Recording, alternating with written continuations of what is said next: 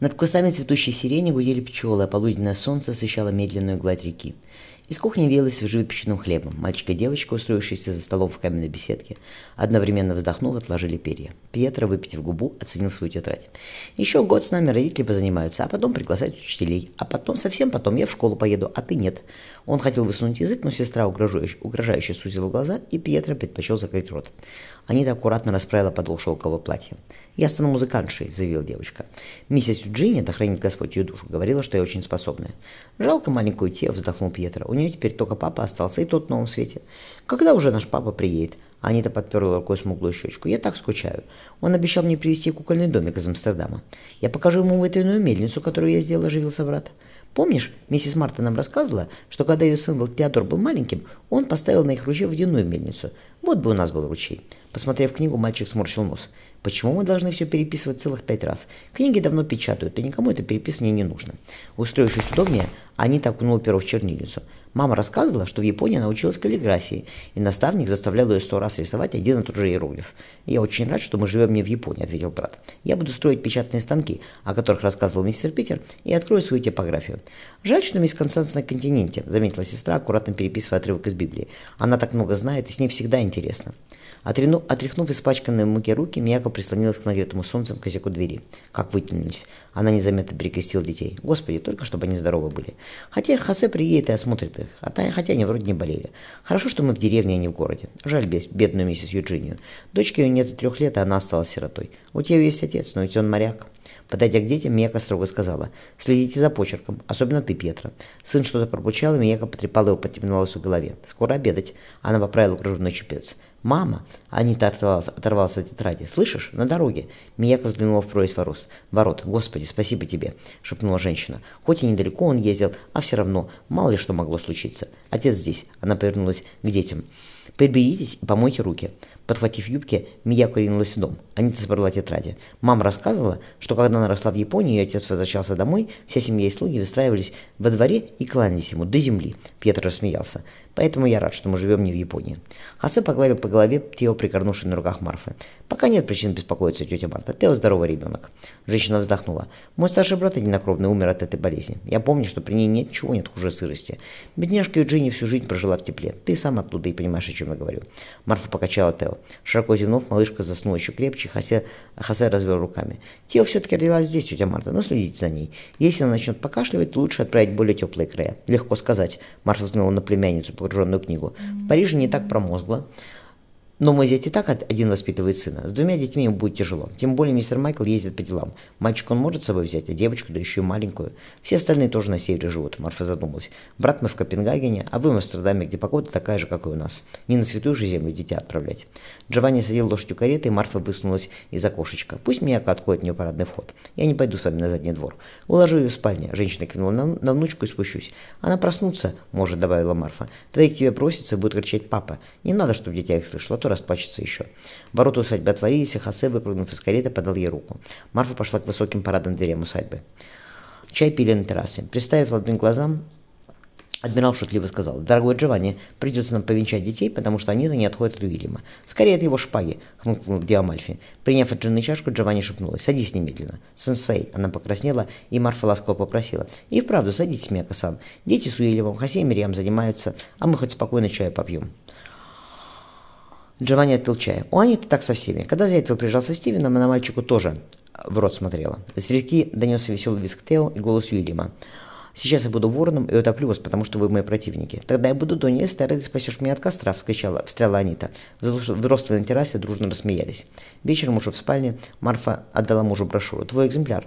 Деграут тебе его подписал. Тому, кто первым увидел Голландию свободной.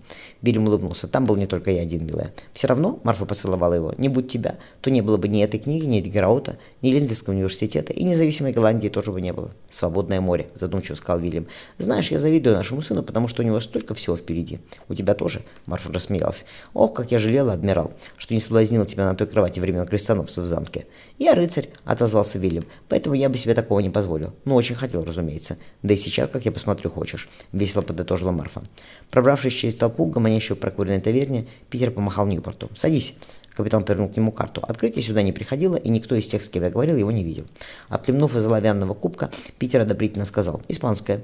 Ньюпорт рассмеялся. «Здесь его хоть всю гавань залей, и оно бесплатное, в отличие от того, что возят через пролив. В общем, капитан развел руками, Смит может быть сейчас где угодно. В Кадисе, Ньюпорт загибал пальцы, в Бордо, в Гвинее или даже на Ньюфаундленде, если его отнесло на север. Или на дне морском», — мрачно понял Питер. «Ах, Мэри, Мэри, что тебе стоило подождать и отправиться с нами?» «А что на севере?» — он кивнул на карту. «Кто же его знает?» — хохотнул Ньюпорт.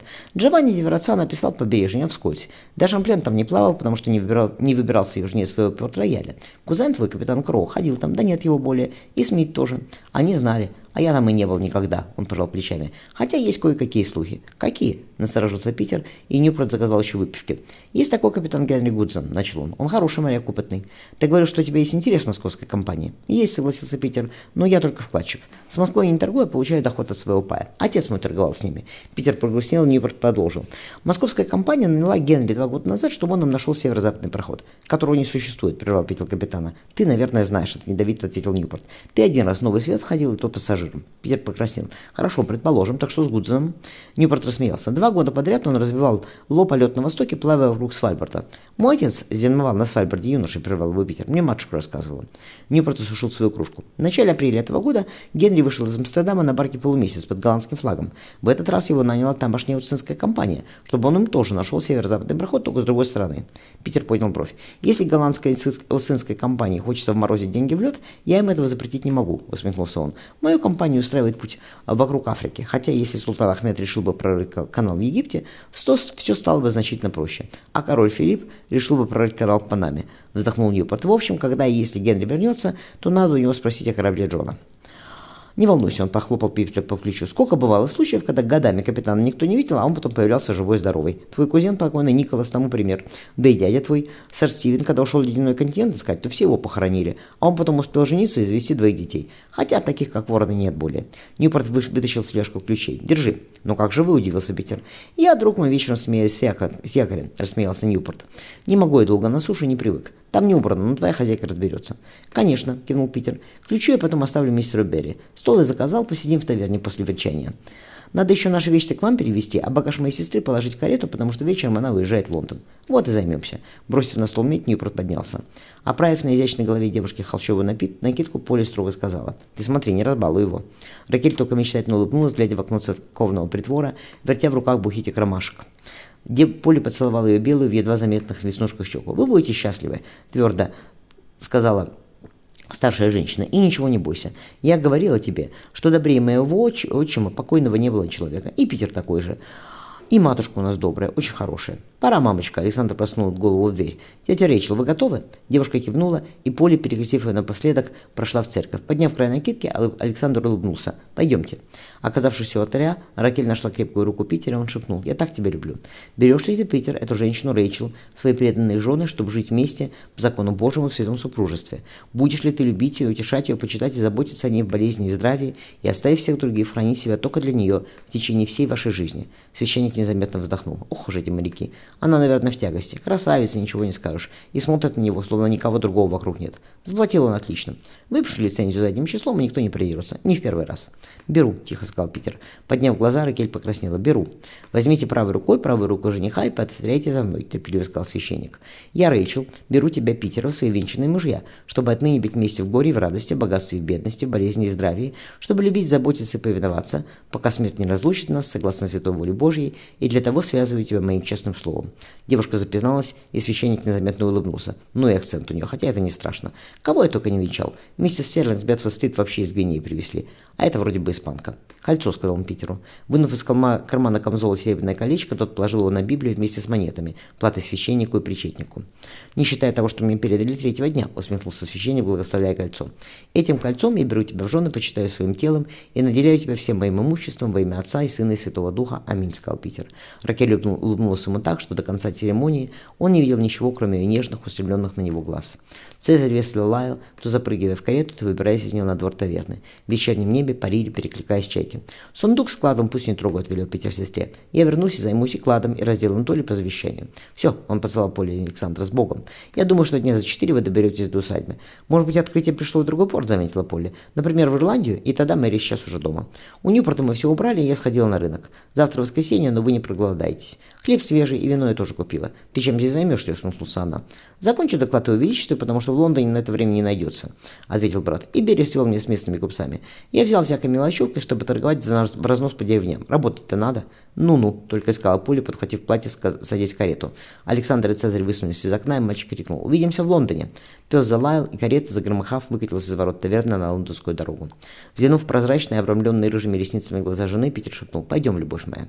Сложенный из грубного, грубого камня дом стоял на откосе холма над волнующимся морем. На полу договорила свеча в глиняном посвечнике. Питер поцеловал рыжие, разметавшиеся по его плечу волосы, и Ракель подняла голову. «Я не знала и не думала, что так бывает, Питер. Так хорошо, так хорошо». Над заливом вставал слабый рассвет. «Спи!» Питер ласково натянул на ее стройные плечи грубое одеяло. «Потом проснемся, поедим и опять вернемся сюда». Он улыбнулся.